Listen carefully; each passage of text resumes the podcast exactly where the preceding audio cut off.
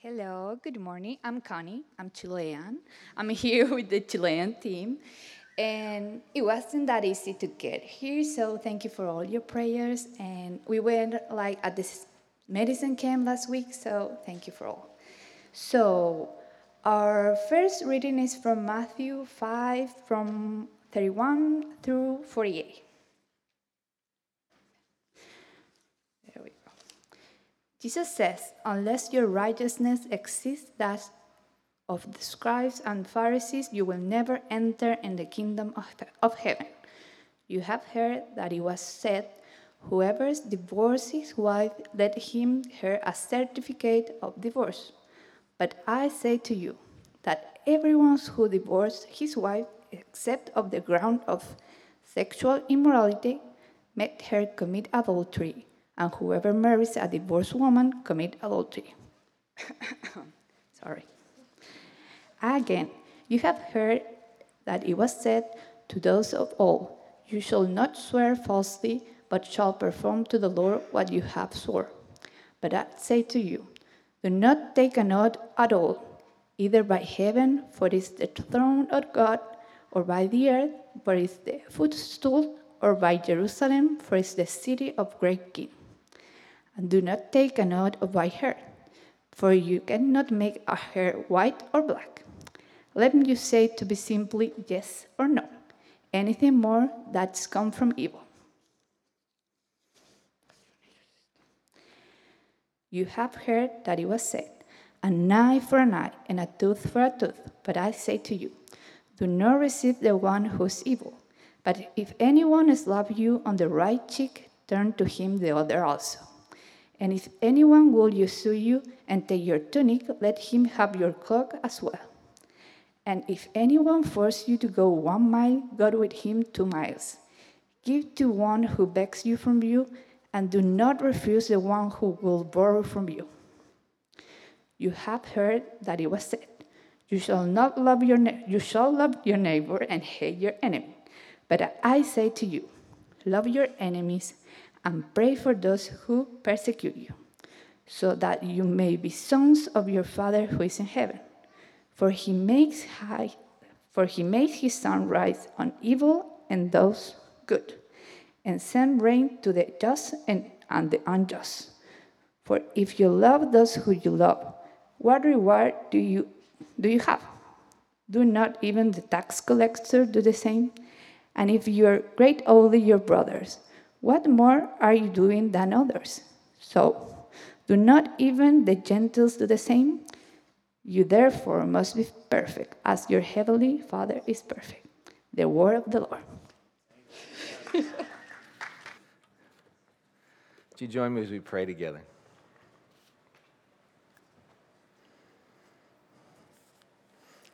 Dear God, we as always come and thank you for Matthew and for the focused and attentive tending he did to your words and the crafting of this book that we have been handed down, and we come and sit under it and under you and ask you to, to open our own hearts and minds and lives as we seek to understand it, to know more deeply what it means to be loved by you and changed by you and set free to bear witness to you in the world. In your holy name, amen. Amen. Okay, I need a volunteer in a few minutes if you have a Bible. Okay, someone who can read a passage. I'm going to give you an assignment. We'll come back to you. But could, is someone up for reading Leviticus 19 18 when I point to you in a few minutes? You could use a phone, any kind of Bible. Okay, Bill. Bill's, I'm coming back to Bill in a minute. Okay, thank you, brother.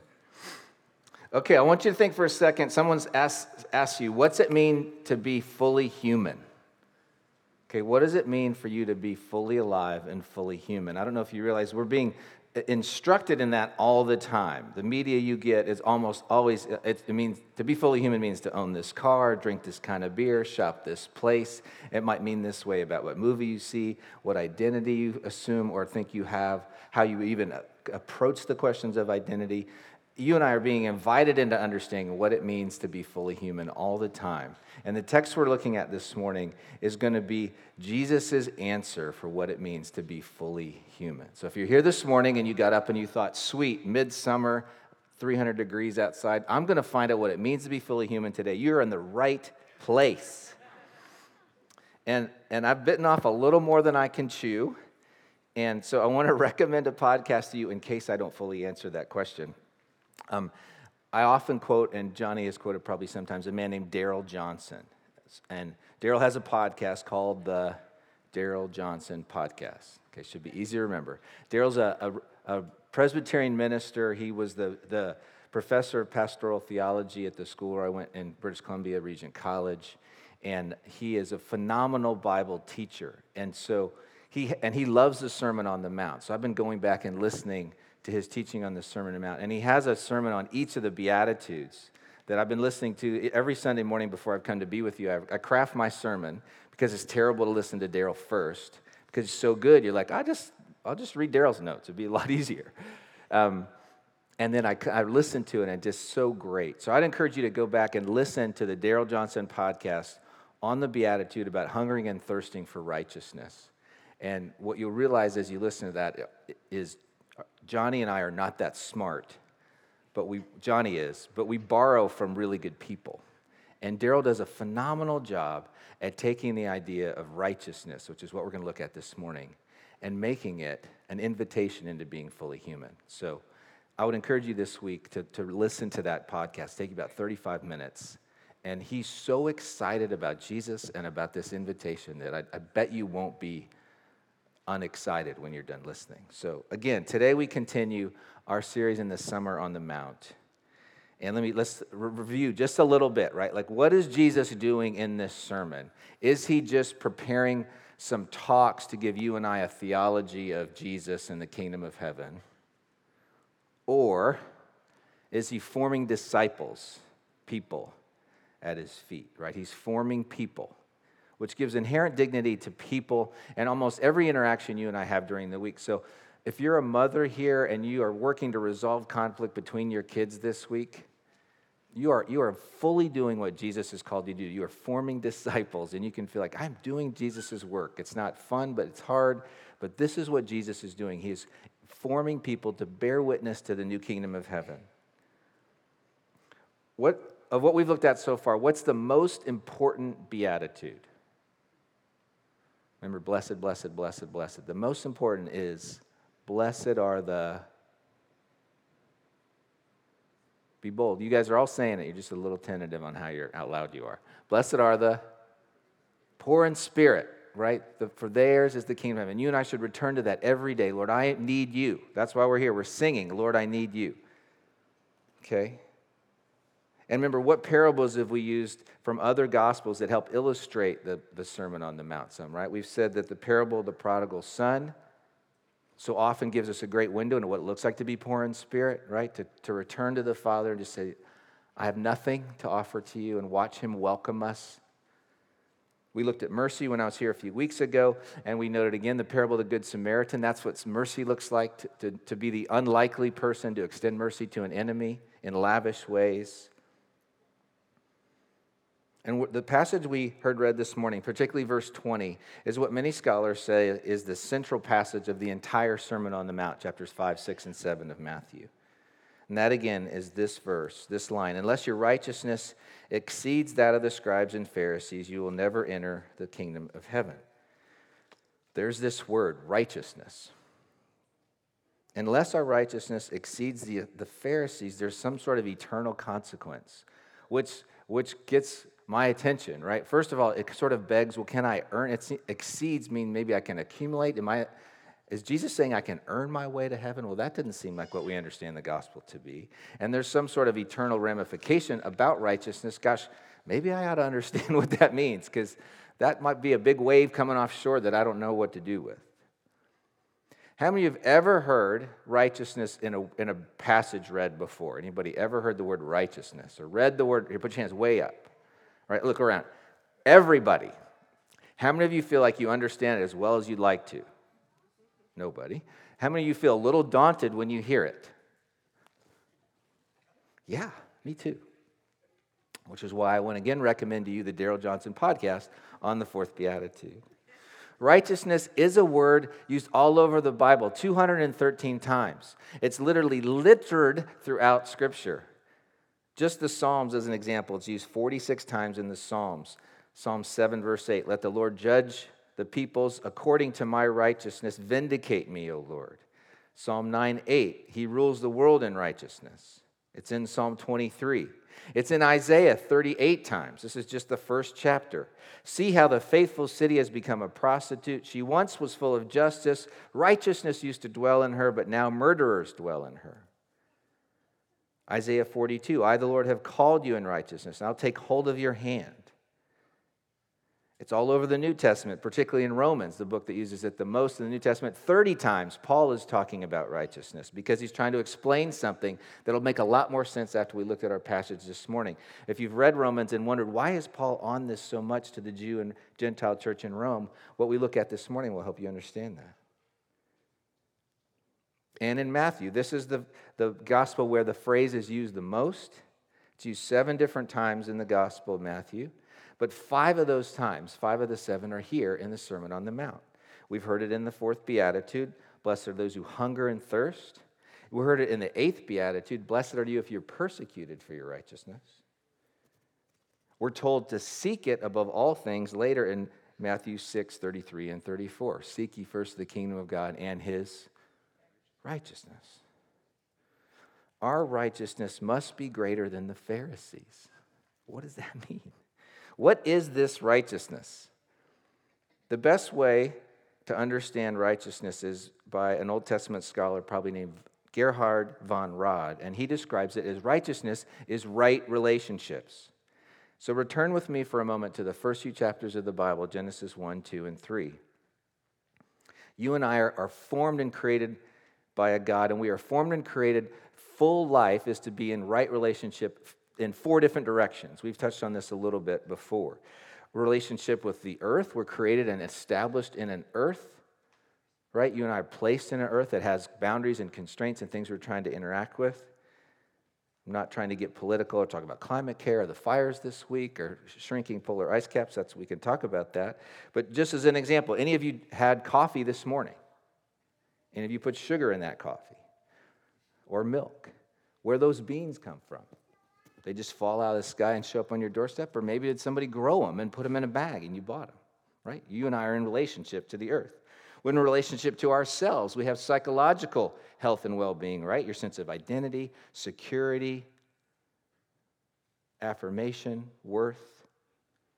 You and I, of course, in relationships with others, right? We need others. You actually never fully yourself by yourself. You actually need to be in relationship with other people. And then our most fundamental relationship, of course, was, is with God. We're placed in a world to have healthy relationships in all four of these directions. And when we are, everything then is righteous. God the Creator, who spoke you and I into being, is passionate, deeply passionate, that we live in a righteous world with Him, with ourself, with others, and the world. These relationships are meant to be in sync like the vertebra in your spine but with the consequences of the fall, of course, right? They, they, they slip. They break the relationship. Again, the best way to understand sin is a breaking of relationship because of things we do. It's not, I did these things. What we do is we break relationship. And we break them typically in one of those four sets, or maybe all of them. That's what the, the devastating effects of Adam and Eve are. That was a fourfold break. And again, notice the devil is not as concerned with Eve about what she's going to do with break relationship with God. He just wants her to break it. Doubt God. Did he really say? Can you really trust him? Is he really out for your best? Unrighteousness is breaking of relationships, which means then that salvation and redemption is restoration of those relationships. What does God do? He saves Israel in Exodus out of bondage, and he establishes relationship. Exodus 19, you are my chosen people, a royal priesthood. The next chapter, Exodus 20, is the Ten Commandments. But before that, he says, I am the Lord your God, and you are my chosen people. I who destroyed Pharaoh for you. I who showed just how ridiculous all the idols in Egypt are. That God, I am your God, and you will be my only people. And I will give you these commandments because that will demonstrate to you and the world what right relationships, what righteousness looks like. And look at those, those laws. Read through Exodus, but keep going through Leviticus and Numbers. They, they affect how they relate to God, how they relate to each other, but also how they relate to time, right? Sabbath, how they relate to worship, how they relate in a civil society. It's, it's broad invitations to righteousness. Israel's supposed to be, the world is supposed to look and go, what's righteousness look like? Oh, Israel shows us what it looks like. Love God, love their neighbors, take care of the poor. Even again, let the land lie fallow in a Jubilee year because it restores the land. But of course, we're fallen people in a broken world, and we didn't do a great job of that.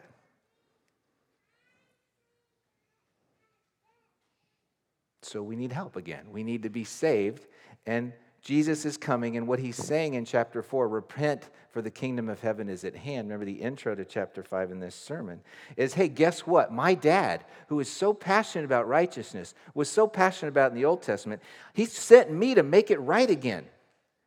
If you're in pain, with psychologically and you're lonely, I'm coming. If you see the injustice for the poor, my dad sent me. If you see the worship system that's been set up, could never help you be free and invited in relationship with my father. I'm here, I'm on site. I am here because my dad is passionate about righteousness.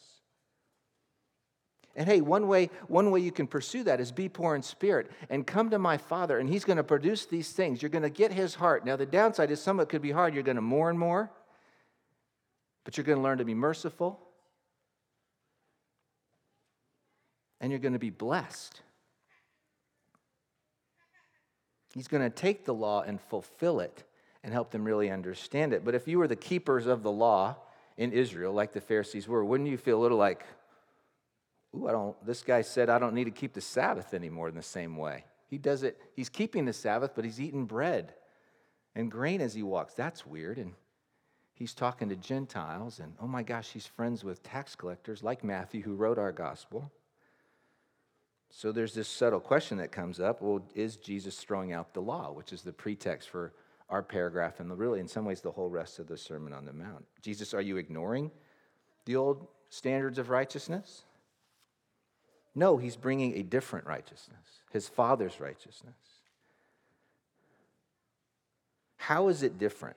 How is Jesus' righteousness different from the Pharisees? Because again, he set up this question Is my righteousness greater than the Pharisees? Well, the Pharisees would say, hey, we are all about righteousness. Sort of like any company in the world, if you ask them, do your people matter? They say, oh, all our people matter. But if you've worked for a company, you know whether that's really true or not. So the Pharisees are saying, I'm all about, we're all about righteousness, all we do.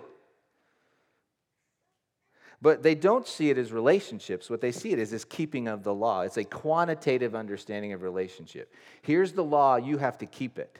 And typically, we're going to keep it the best.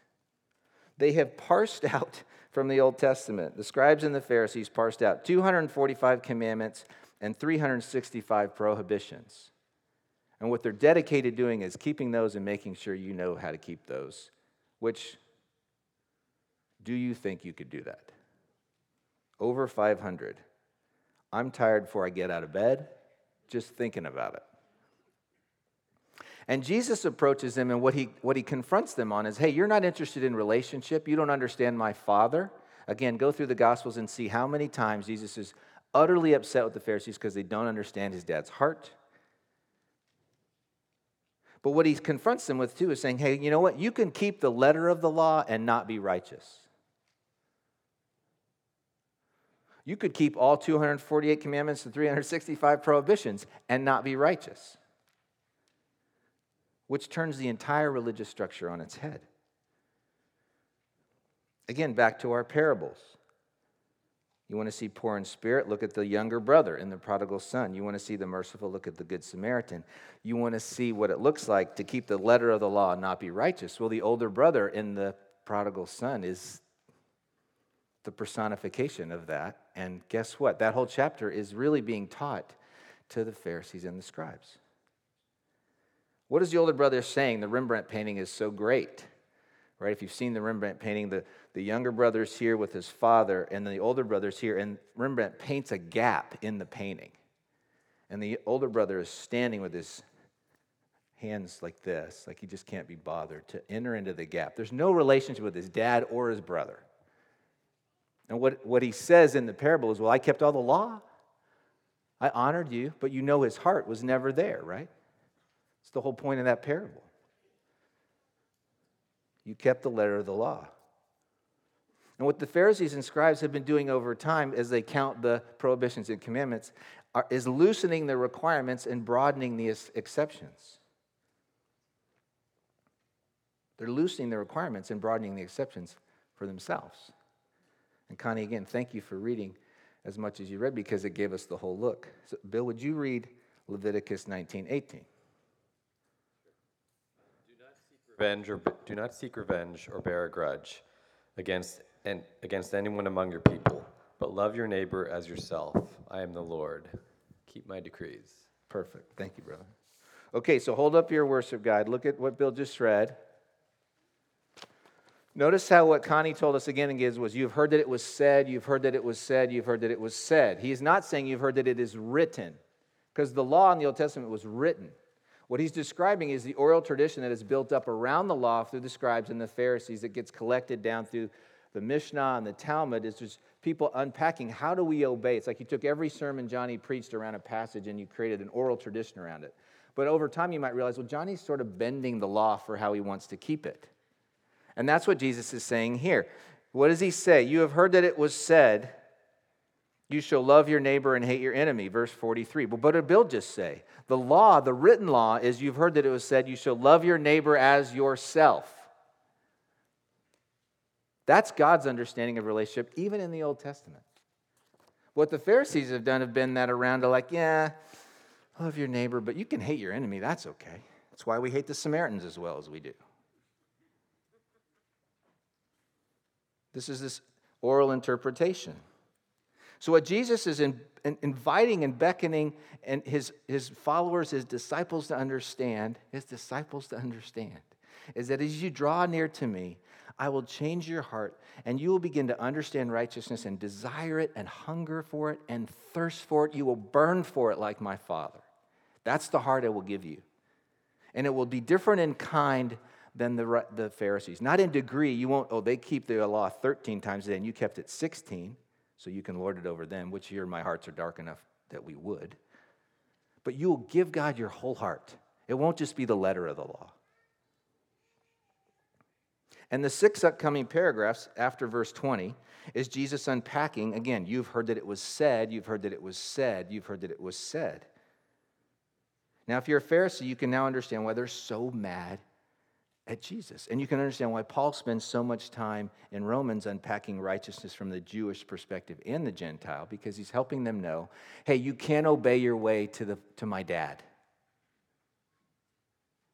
My dad already knows you're poor in spirit. He's waiting for you to return and fall at his feet, and you're going to be surprised at how big and lavish his hug is. But stop trying to obey your way to dad. And if you're a teacher of the law, for crying out loud, stop trying to teach people they can do the same.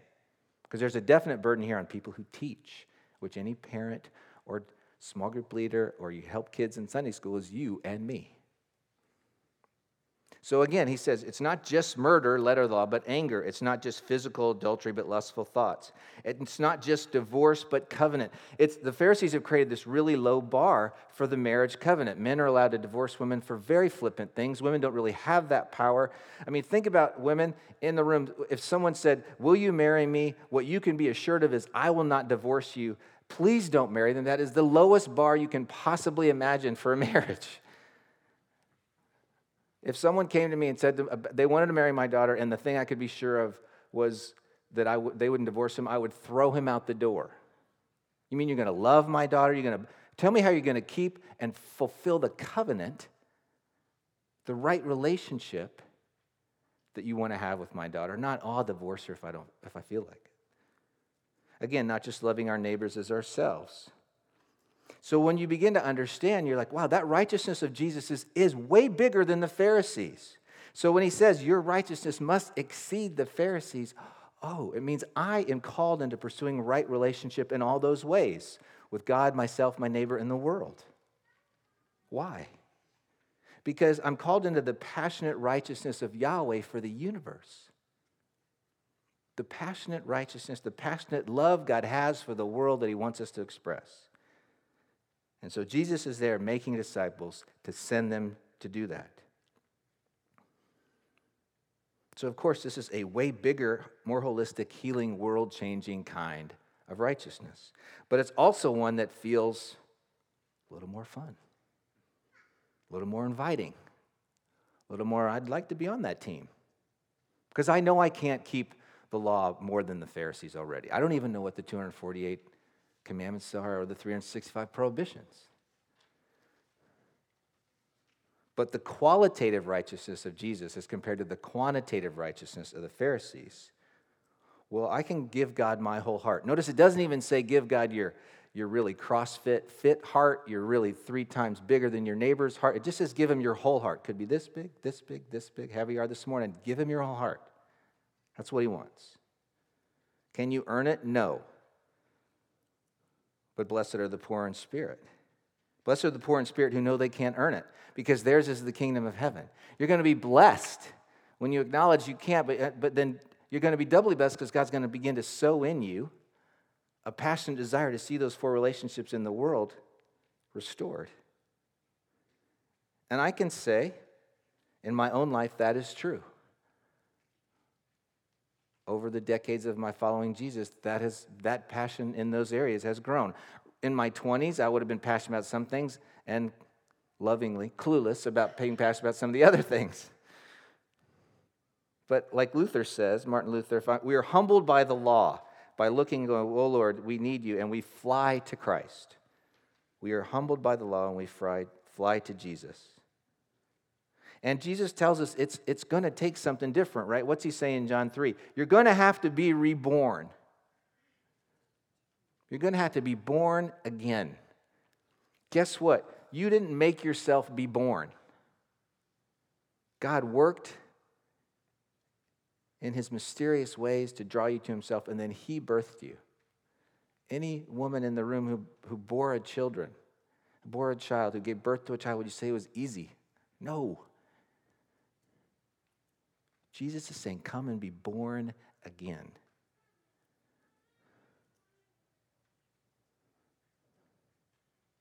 So, I just want to tease this out a little bit. How, again, can this sort of righteousness inform our week, inform your understanding of yourself and of your neighbors?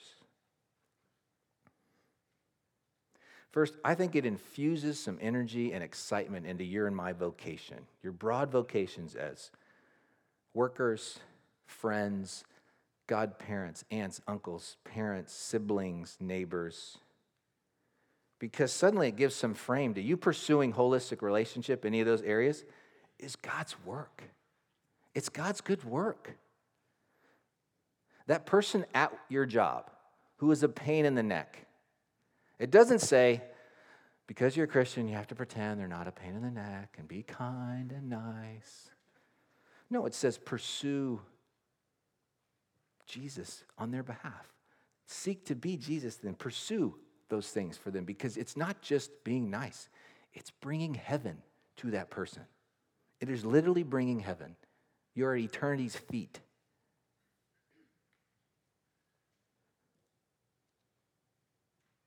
In all those ways, to God, self, neighbor, and the world.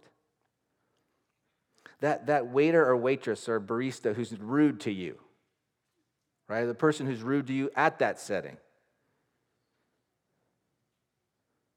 Do you stand with a frozen face, smile, but you know in your heart you're like, I'm going to kill you. I'm going to take this stir straw and jab you in the heart. Not that I would ever say that. I've heard people who would say that, but not me. No, or do you just look and go, I'm going to I'm going to pray, God bless you, because God knows her story or his story, and I'm called to be bring right relationship with my neighbor in the world. And so I'm going to do that. When we were in the generosity series in the spring, our church and your church, my wife and I were looking for a third car for our kids, our kids who can now drive, and there was an estate sale on a fantastic car. And literally, like 12 hours before, we hadn't realized we needed the third car. And, but we were deep in this series, two or three weeks in generosity, blessing others. And I, I went to the estate sale and I parked a little farther away and I, I, I opened the door for somebody to go in, this woman to go into the, the house. And I walked in. She went in and talked to somebody who was coming past me. And I said to the guy who was over the sale, Hey, I'm here to look at the car. She looked at me down the stairs, stopped, pivoted, and looked. In, she hadn't even seen the car yet. She looked and said, I'm going to buy the car. And my first thought wasn't godly, but my second thought, my second thought was, oh my gosh, I'm in this series on blessing and generosity and right relationship. And I don't know her story, and I don't know that. And so, Lord, bless her in that car. Now, I won't tell you how many times I had to pray that prayer over the spring as I kept looking for a third car. But that, that's righteousness. Being confronted with our sin, my poverty of spirit, throwing myself on the cross, and asking God to help me, even though I don't know her, to pray for her and bless her. It also should give some focus to your relationship to God, right? This is the most fundamental relationship you have. And, and are you and I spending time with Him? Are you pursuing Him? Seek first the kingdom of heaven. Would, would I be able to know? Would you be able to know that, boy, that affects your week, right? Like there are simple ways to know how to do heat checks on our hearts, right? Like where are we spending our time and our money? Where's my time? Yesterday, I had weird, these two experiences. I, we, I, was a part of a virtual funeral service for a friend's father who passed away. And then we were at a birthday party last night for a friend who just turned 60. And in both of those settings, people talked about Jesus being their best friend. The virtual setting was so interesting because they had people who knew Jesus and didn't. And you, I bet I heard somebody say that about him 10 times. It wasn't just one person. People were like, oh, that really, this guy, that was true. I wonder if they'd say that about me. Righteousness. It should give dignity too to some to the jobs we have. I think you could take every job you and I do, we don't have time to do it this morning, and figure out where does my job affect those four relationships? If you work with people, you immediately have a way to do that. There's particular jobs, like if you're a counselor and you're helping people understand themselves and how God made them and maybe some trauma or work through some anxiety, you're working, Lord, God made them for a relationship with themselves. If you're a teacher and you're helping them understand God's world and how it's made and operating and all the different pieces of civil society, well, that's the world, right? That's relating in the world. Of course, if you're a parent and you're teaching them to your kids to reconcile and extend forgiveness, like that's righteousness. I think you could go all the way to like you're an accountant. Clearly, I like doing this. It's a little weird. But let's say you're an accountant and you like spreadsheets. And you might be like, I don't know how this works. But, but if you work for a company that's trying to turn a profit so you can pay your employees and have an impact in the world and produce a product that blesses people and people can, can own homes and pay for their kids to go to college. Like, what a fantastic extension of righteousness you have an opportunity to be a part of. God, self, neighbor, the world. on God's behalf, exceeding the Pharisees, qualitative, not quantitative. But it also should help you not just understand yourself, but understand your neighbors. Again, everyone you meet is created in the image of God and still in hunger of those right relationships. Everybody. But of course, our brokenness means we twist them and pervert them or try to control them for our own needs. It might not go very well. You might see people or relate to people who where you can, can see the symptoms or the causes or the coping mechanisms or the idols they have of those four relationships that they hope will bring them before Jesus in their own poverty of spirit before the Father. I think what happens before we are changed and, and reborn is we can often hyper focus on one of those. That thing will bring me full righteousness, fully hum, full humanity, being fully human. If I focus on myself, go down to Barnes and Noble, look at all the books in the self-help section. Just so we have a self-help section is instructive.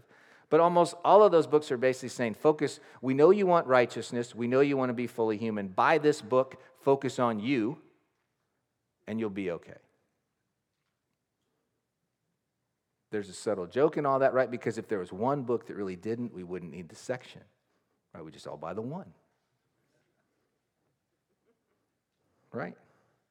And with all due respect to Christians and the Christian publishing industry, we do that a little bit too. Buy our new book. But everyone you and I come into contact with is deeply hungry for righteousness. Could you both that quote up from the book? This is from a book by a man named Bruce Marshall called The World, the Flesh, and Father Smith. It's about a Catholic priest named Father Smith.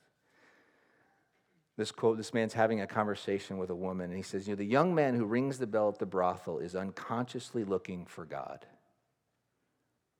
The young man looking for intimacy in a terribly wrong place is still underneath looking for God. So, that person you know who's really, really concerned about the environment, it's their maybe deepest passion, is, is looking for God, and they're right in line. They're looking for an element of, of righteousness because we're made to be in relationship with the world. Or that person you know who is always looking for a new boyfriend or girlfriend. That person will just meet that longing for righteousness with a neighbor. Or the person pushing a piece of legislation you don't agree with, but that's focused in their minds and really d- desiring to help the poor. That's someone pursuing righteousness. And your child wanting to do something kind for a friend or sibling is a lovely extension of righteousness. You and I are invited to bear God's righteousness in the world, broken, fallen vessels, reborn by Jesus, who is patiently walking with us. Blessed are those who hunger and thirst for right relationship, like the God who has made them, and the Son who died for them and the Spirit sent to cultivate their own passionate desire for righteousness as His sons and daughters. Amen. Let's pray.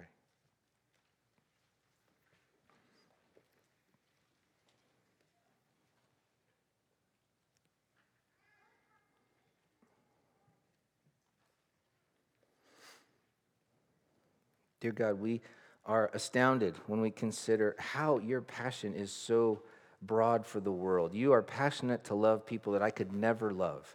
And you have passionate understanding of how to do that in ways in the world that I feel daunted by or overwhelmed by. I am one man and I'm surrounded by my friends here, but we are all only one man, one woman, and we offer ourselves to you. I pray again, more than anything, they would be freed to know you are passionately pursuing righteousness with them, and you are bridging the gap between you and us. As my friend, our professor in seminary used to say, that I move towards you one centimeter and you move towards me infinity minus one centimeter.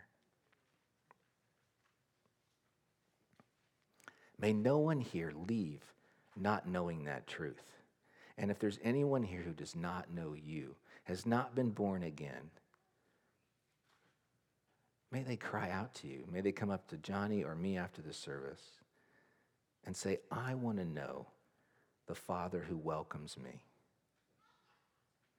And Lord, give us understanding as we go into the world with the heat of the summer and the fatigue of the past year. We, with whatever amount of heart we have, offer ourselves to you that we might bear your righteousness in our relationships to you and others and ourselves in the world this week.